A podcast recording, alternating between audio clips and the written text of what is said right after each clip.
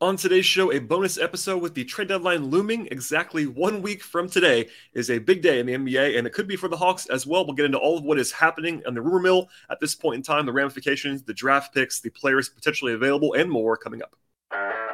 You are Locked On Hawks, your daily Atlanta Hawks podcast, part of the Locked On Podcast Network.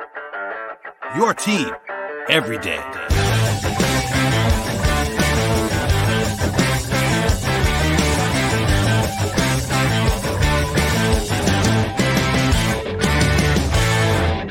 Hello, friends. Welcome to episode 1403 of the Locked On Hawks podcast. I am your host, Brad Rowland, coming to you on a Thursday afternoon. And today's episode is brought to you by Prize Picks.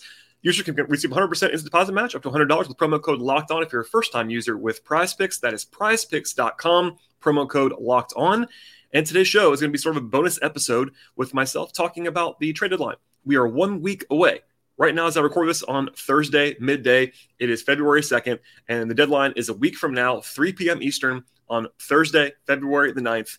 And also, the Hawks have a home game that night. So that's always interesting to uh, sort of monitor that, that, dynamic and play. If the Hawks make a deal, they have to turn around and play that night. Uh, everybody's, you know, media is going to be on, on the scene, etc. So in between now and then, they of course have three more road games. And if you missed it, I did my customary game breakdown episode of what became a pretty awesome win for the Hawks on Wednesday evening into Thursday. A 32 point victory on the road in Phoenix, all kinds of history making there, season highs across the board in a lot of different ways for the Hawks, and an awesome performance. But in the middle of the two games that are going to be happening between Wednesday and then a back to back on Friday and Saturday. I had a little bit of time on this Thursday midday, kind of my lunch hour, to be honest with you.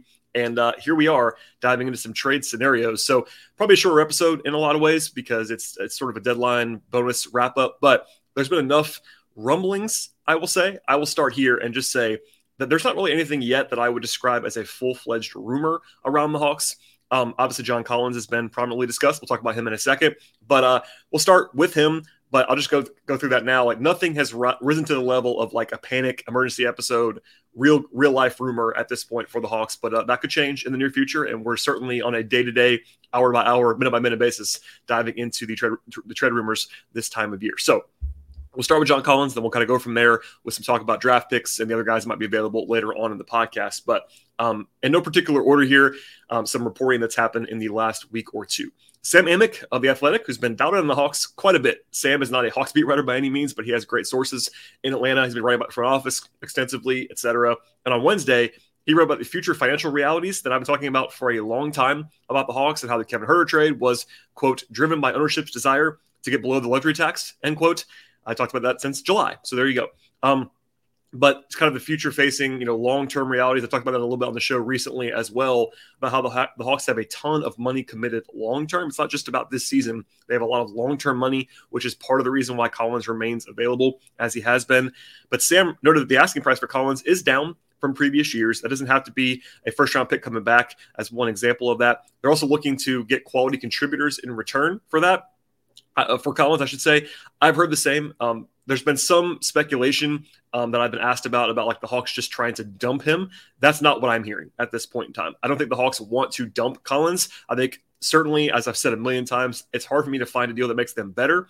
But I think that uh, they're not going to also just give him away for nothing because uh, even though that's kind of been out there a little bit, I would not think that's going to be the case at this point. Also, though, this is an interesting note from Sam that I'm going to break down more in a second, but it says the Hawks are more focused on salvaging the current season rather than recouping assets that were sent out to San Antonio in the Dejounte Murray trade. End quote. Now, I don't love that approach. It's also what I've heard, to be honest. So the reporting, I'm not questioning at all. This is not an owner, though, that, that, tends to be long-term focused. Tony Ressler is certainly earned a reputation for being uh, short-term, maybe a little bit reactionary, um, impulsive. All those words have been thrown out about Tony in recent days, and even go back to his tenure, you know, five, six years ago. Uh, this is a 500 team right now, though, by any metric. After the podcast on Wednesday, I shared this as well. But literally, the Hawks could not be more average right now. They are 26 26 as I record this podcast. They have a dead even point differential for the season. It's literally zero, even on the road and, and home, uh, conference versus conference. Like they are the definition of average right now. Now, are they better than that? I kind of think so, but 52 games, not a small sample size. They only have 30 games left in the season, and the Hawks have been not a contending team so far. They've not been lighting the world on fire. And yes, they went kind of not all in, but they definitely pushed a lot of chips in with the Murray trade. but uh, it's kind of not what I would be doing, at least short term focusing on quote salvaging the current season. Because what does that actually mean? Uh, does that mean trying to make it out of the play in and make the first round of the playoffs? Then that's obviously a reasonable goal. But I don't think this is going to be a title team this year or a conference finals team even this year. So we'll see. But uh, that's not my focus at this point. If I am the Hawks, I think any deal that I would do, generally speaking, not even just for Collins, unless you're going to give up very, very little, I'd be focused on just beyond, not necessarily not about the season at all, but beyond the season has to be part of the focus as well. Planning, also just like recouping assets, etc. Anyway, I've yet to find a deal that makes the Hawks better with by trading Collins in season. So the only reasonable rationale, in my opinion, for trading John or wanting to trade John right now would be to restool and to sorry retool and kind of restock the cupboard for the future, not trying to kind of win more now by moving him because again, I can't find a deal that makes the Hawks better by trading John Collins in the immediate. Long term, certainly you could argue that. Not short term. Um, anyway, moving on from Sam, Kelly Iko of The Athletic, a great Rockets reporter. Kelly has good sources around the league as well. And uh, he actually reported some interest from the Rockets. He said there's nothing concrete from the Rockets, but merely ideas floated around by the Hawks to Houston. But the interest from the Rockets in John Collins is real, according to Kelly. Um, he was not reporting, I want to stress this, he was not reporting this, but he, he floated out a fake three team deal that would have had Collins going to Houston, Eric Gordon and KJ Martin to Phoenix, and the Hawks getting Jae Crowder, Dario Saric, Landry Shamet, and a pair of first round picks. The problem with this is that it would have put the Hawks into the luxury tax, which that's not going to happen, I don't think. Um, maybe they could find a way to expand that deal where they can put Justin Holiday in it or whatever, get back under the tax. But to putting that aside, I think that would probably kill the deal because the Hawks don't want to go over the tax. And I think that part of the reason why the Hawks be getting two for first round picks is that they're taking on some bad money there. So I don't think Collins' market value is two first round picks at this point. Do I think it probably should be? Probably, but that's not the reality of the situation. I think though you got you got to take uh, with, with this particular fake trade that I've been asked about a million times now. Part of this is that Saric is a negative value contract, not a ton, but probably negative value. And Landry Shamet is very negative in terms of his value. So that's two negative contracts plus an expiring Jae Crowder. And yes, turning Collins into three guys who can play, including Crowder and picks, would be kind of the best case scenario approach if you were going to trade John, because it wouldn't crater you now and would also add to your cupboard in the future.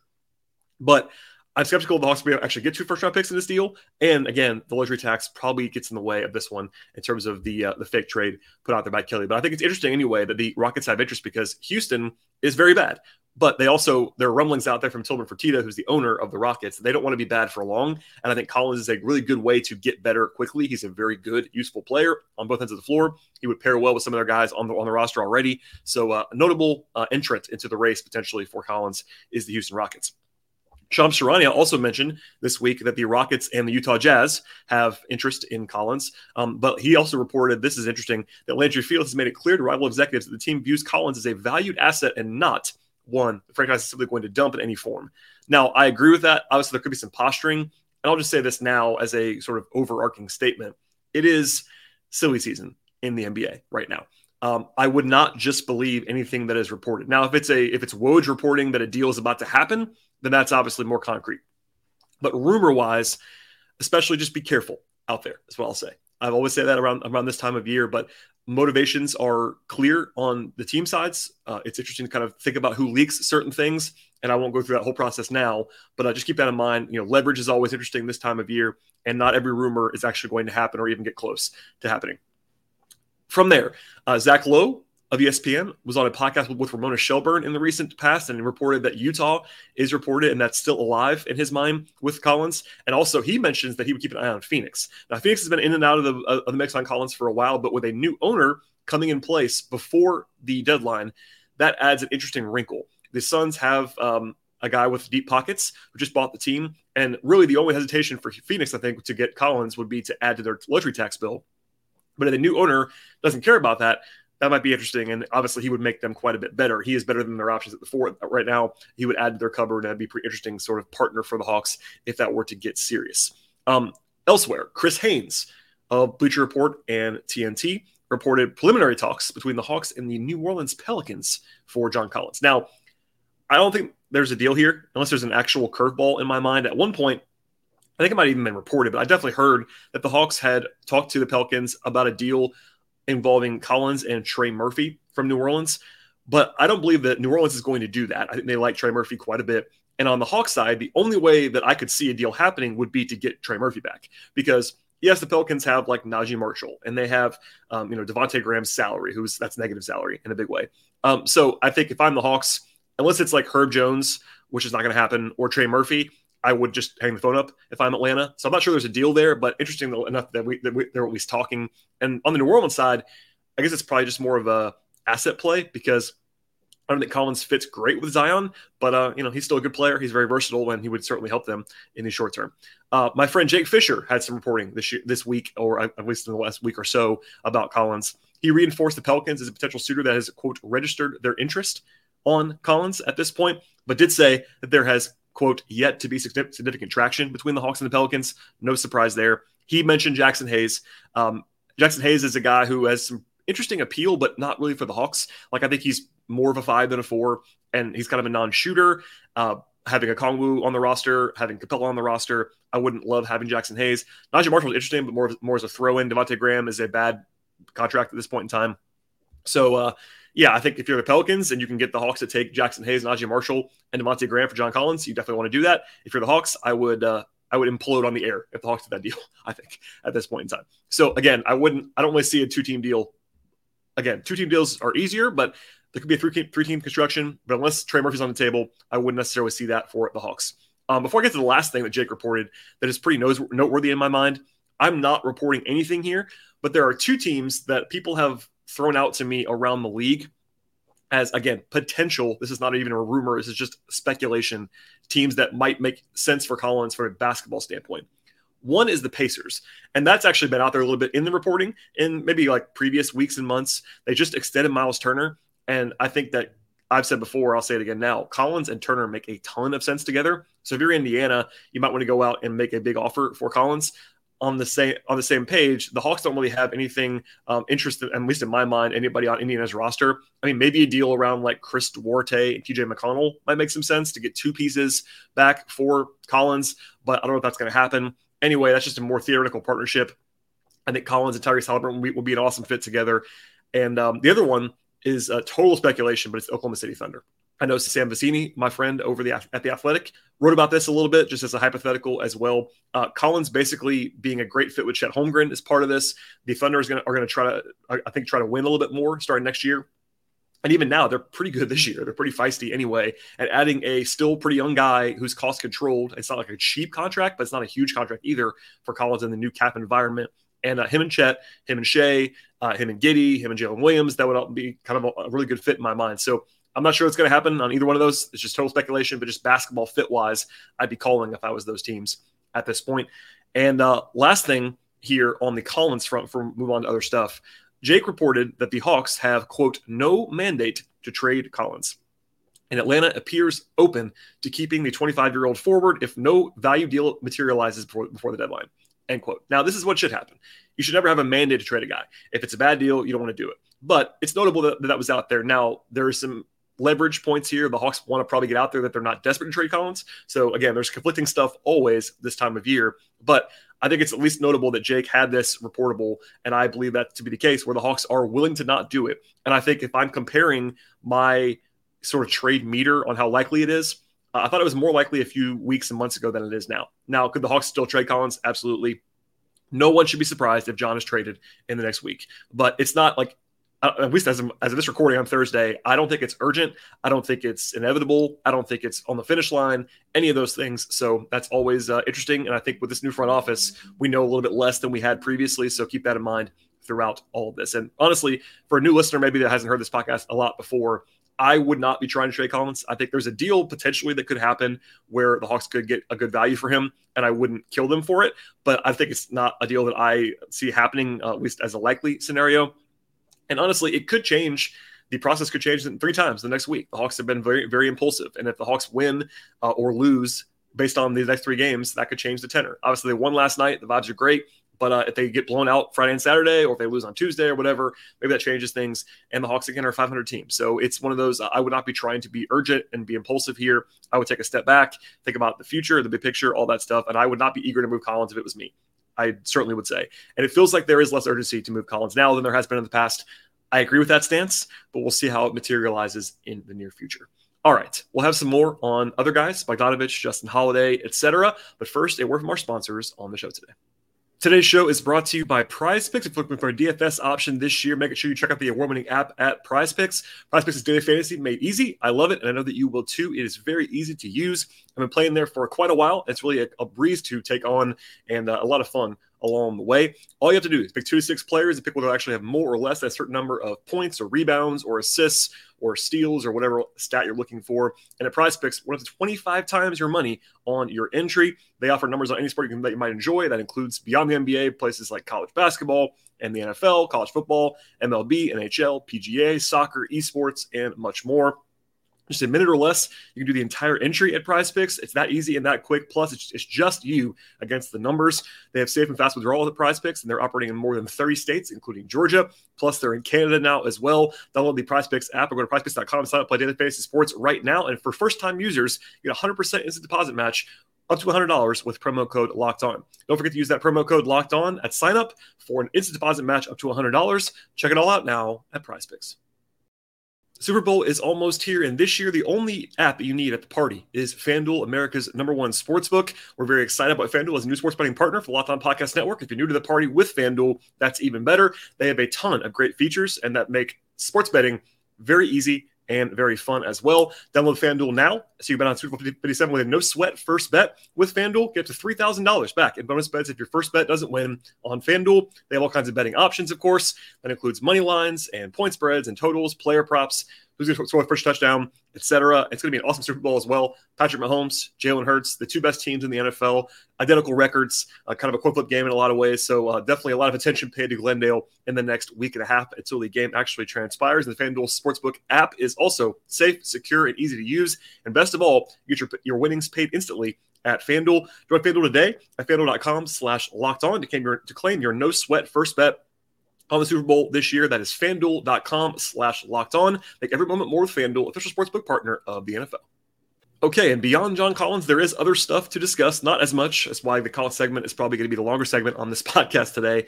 But uh, again, my friend Sam Amick of The Athletic reported some interest in Bogdan Bogdanovich. In fact, he wrote there is no shortage of interest in Bogdanovich around the league. He mentioned like almost half the teams in the league have called on Bogdanovich. Um, Capela, by the way, in that same piece was noted to be unlikely to be traded. I would echo that. They still uh, value him a lot. So does Trae, and Clint is fantastic. But um, anyway, a reminder though, Bogdanovich is making 18 million this year and a player option, crucially, for next year at 18 million dollars. Now that's a tricky option because Bogey has not looked fantastic physically this year with the knee, and the knee's been bothering him for a couple years now. But 18 million dollars sounds like a lot, and I get that. But the new cap environment, 18 million dollars is not what it used to be. That's like it's more than the mid level, but not by a lot. So that's uh, an interesting option decision that Bogey will have if he's healthy. I think he might opt out of that. Just to try to get a multi-year deal at his age. If he's not, if he's banged up later on and just wants to stay in Atlanta, maybe he takes it. We'll see, but it'll be a close decision, I think, at this point in time. And the Hawks have to be at least ready from a luxury tax slash salary cap standpoint for it if Bogey were to opt in. And I think just as a reminder, one more time, as I've been saying a lot recently, the Hawks have only nine guys under contract for next season. And if they, with those nine guys, basically, even if you ignore Tyrese Martin and say he's non guaranteed, if you ignore Vit Krejci and say he's non guaranteed, the Hawks have nine guys on real contracts for next year. And they're already at the tax line if Bogey opts in. So they have, they have to go over or they have to make a trade, basically, if Bogey were to opt in. Keep that in mind. That's part of the calculus here. Um, but the rumor mill on Bogey has not been at the level of Collins by any means. You know, Collins is a bigger name nationally. He's talked about in all of these like trade slop columns that have been happening for the last you know, weeks and months and even years for John at this point. But Bogey's been available the entire time. There have been rumblings on Bogey all year long to some extent. I think part of that is the emergence of AJ Griffin as a real quality option already at the age of 19. Part of that is the option for next year for Bogey. Part of that is that his knee and his, his burst have slipped. His defense has been pretty bad this year. He's a tougher fit next to trade he's ever been because the defense.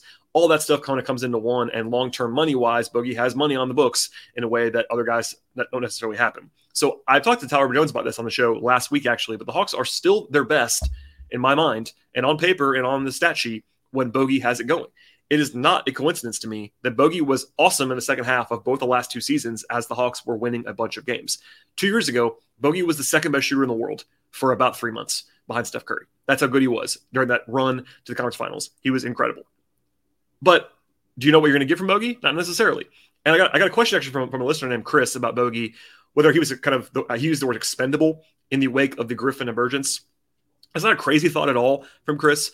I think fans probably underrate Bogey right now. That's a, that's a statement that I'm not sure about necessarily, but there's been, at least then this might be anecdotal, there's been some real rush to like bench Bogey or trade Bogey for whatever you can get or be really like, be really negative about Bogey because AJ in the mind of fans is better than Bogey now. And I, am not ready to quite go there. Obviously, AJ has a lot higher upside than Bogey. I think AJ is a better athlete than Bogey at this point in time. But Bogdanovich has been a proven like top 100 player in the league for multiple seasons now. You don't just throw that guy out the window, in my mind. And also, this is part of this as well. I think it's important to keep in mind the Hawks don't have a great deal of shooting on this roster. Like before Bogey came back, I was leading this charge, but just screaming about how the Hawks didn't didn't have enough shooting. Yes, AJ really helps with that. AJ's a great shooter, but he's the only guy they have now if, if, if you try bogey and don't get a shooter back, AJ and I guess Trae would be your other shooter, but like they don't have a lot of shooting on this roster, even with both Bogey and Griffin. It gets even worse if you don't have Bogey. So yes, defensively would that help if they didn't have Bogey? Yes, but offensively it certainly would not help. He's a very, very, very good offensive player still, even when he's limited. So you know, long term, clearly Bogey is less appealing than he was before Griffin because Griffin can do a lot of things that Bogey does but that's not the whole calculus here. So he should be available for the right price. I think if you're the Hawks and you're trying to trade some money long term, let's say, for instance, this is just an example, hypothetically. If ownership goes to the front office and says, all right, you have to trade one of your bigger salaries for long term, or at least for next year, I'd like you to do it now. And the options are Collins or Bogey. I would want to trade Bogey. I think it's not even close. I think Collins is a lot better player than Bogey. And yes, he's got more money for longer, but you know, I think I'd rather have Collins even with the contract pretty clearly. Uh, he's a much more versatile player. He's a much better defender, uh, all that stuff. So it's not even about picking on Bogey, but if, if I have to pick one guy to like make the money driven move, which they already made one of those with, with Huerter, which is unfortunate, of course. If they want to do that again, I would be trying to trade Bogey, not Collins. That's just my opinion, but there we go. Um, Everybody else is to a lesser extent. We'll kind of just run through the options now of guys who are at least available with a week to go. It's kind of we're kind of just taking stock at this point. Obviously, Collins and Bogey are the most prominent names for the Hawks on the market, but Justin Holiday is the number three guy on that list. Clearly, the two big things with Justin are number one, that he's not playing really at all. And number two, he is the only guy that is not playing that makes real money, which is uh, actually useful in this case. So Nate does like Justin. I think he would probably like to have him around as that break in case of emergency option off the bench. But Nate is not the personnel director, so keep that in mind as well. And Justin makes about $6.3 million this season and he's expiring. So if the Hawks wanted to simply upgrade their team without rocking the boat at all, which is a, a small option, but certainly one that's pretty appealing in my mind, you could trade Holiday with something else, probably a draft pick of some kind, to improve that spot. Um, Justin on his own doesn't have a lot of value, but if you throw in a first round pick, if you throw in a good second round pick, you can get a guy coming back. It's not going to be great, probably, but someone who can who, you can play. And the Hawks don't have a lot of depth. Famously, I've talked about that a lot this year. The Hawks have a real depth issues, and if they traded Justin and turned that into a player that they trust more, that might be pretty useful for Atlanta at really any position, other than just like a pure center. Any other spot they could really use somebody else that can play, and uh, Holiday could be that that sort of avenue to get that player. It's been popular about talking about Cam Reddish. I know Tyler and I didn't talk about Cam in particular. People got uh, people asked that question. That's not going to happen. I don't think. I know Cam's very available, but I don't think Atlanta is the team that's going to be calling on him. Even if he's that kind of that theoretical player that would make sense, a guy in that mid salary range, maybe a, sort of a distressed asset like a Chris Duarte, somebody like that. That's like not a great player, but on a rookie contract, making a lot of money. Like Rui Hachimura would have made some sense for the Hawks, even though I don't love Rui. But that that kind of player, that kind of archetype would be kind of what you're looking for with this trade. And uh, it would not surprise me at all if Justin was traded. And even if he gets uh, beyond the deadline and is not traded, he could be a buyout candidate. I'm not sure he wants to be bought out. And I think that's the number one priority with any buyout candidate is do they want to leave? But if Justin wants to go out somewhere and play, I think he might be a buyout candidate, but we'll see and come back to that later on. Um, the nuclear options are the more like high profile things. I don't think that's going to happen, but just to say it out loud, I don't think Trae or Dejounte is available in trade. I think AJ Griffin is a guy that would only be traded in a superstar deal, which I can't see happening in the next week. So cross him off as well. And then Hunter is extremely difficult to trade. Even if they wanted to, after he signed the extension, like you can't really do that. So those four guys are in the uh, functionally awful list category. Then you have Capela, who is so valuable that basically they don't want to move him. Uh, Trae loves him. Uh, he's awesome. He's their best defensive player by a wide margin. Uh, it's not impossible that this front office changes course and they look to Okongwu long term and they want to go ahead and move Clint now, that could happen. I don't see it happening. Um, Okongwu could be moved as well. That's the other thing. Like you have these two guys who are the same position and you're overlapping, and you don't have to trade either one of them by any means. But um, as I've talked about for a long time, like it doesn't really make a ton of sense to have a top 10 center in Capela and also have a number six overall pick at center in a Okongwu on the team going into his fourth year next year. But uh, I don't think it's going to be urgently fixed either. So I'm just saying that out loud.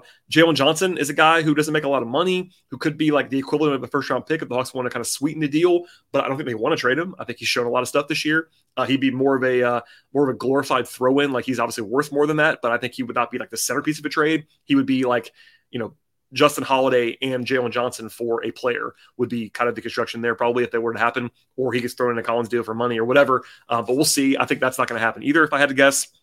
And the rest of the roster is just guys on minimum contracts. They could throw in Kaminsky or Vit Krejci to make the money work in a trade, but that's kind of the only way those guys have any value.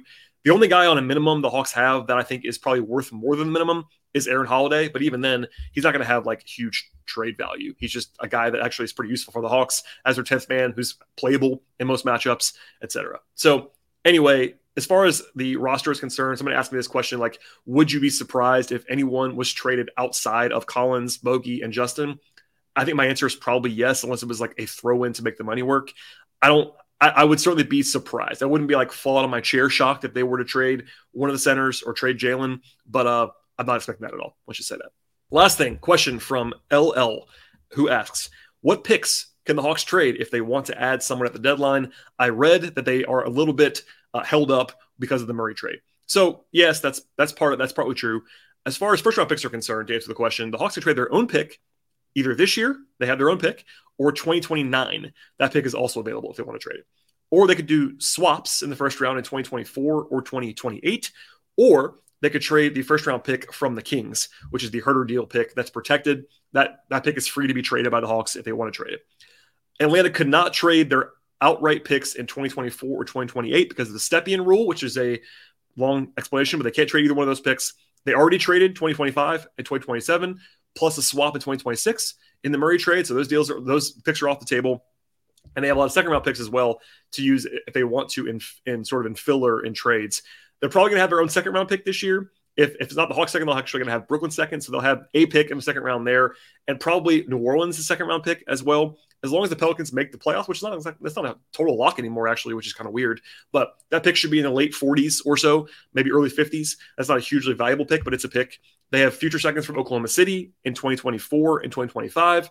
They have most of their own picks in the second round. They have an extra second from the Golden State in 2026 and the Clippers in 2027. So they have some extra picks they are certainly in the net negative on first round picks because of the Murray trade, but they're not like totally void of options either. So overall, the Hawks have some ammunition if they want to kind of trade Justin Holiday with a pick or two. If they want to throw in a pick somewhere else, they can do that. But uh, I think if I had to choose the most likely first round pick to be traded, it's probably the Kings pick because if you're the Hawks, you know that pick is not going to be a pick that bites you because that pick is protected enough where the best it could possibly be is like the 11th or 12th pick in the draft. That's a real pick for sure. But those picks to San Antonio are unprotected that the, the Hawks sent out.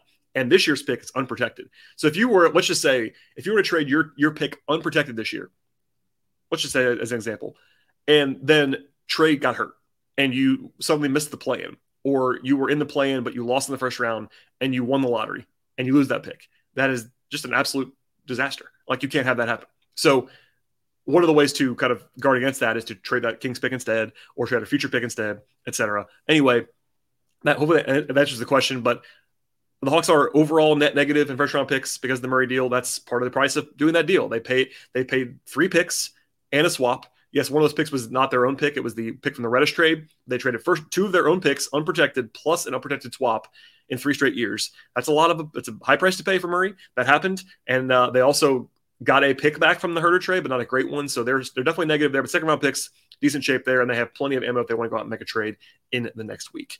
All right. That's it for me on this special bonus trade deadline edition of the podcast. We will have full coverage. If any rumors pop up, if a trade happens, obviously we'll have emergency podcast in the near future. The Hawks have games on Friday and Saturday in Utah and Denver, so we'll have the full game breakdowns as always on the show after those games are over, deep into the night on both those nights. And the Hawks also play again on Tuesday in New Orleans. That's a national TV game. So, plenty to discuss in the coming days, but please keep it locked here. Please subscribe to the podcast, and we'll see you all next time.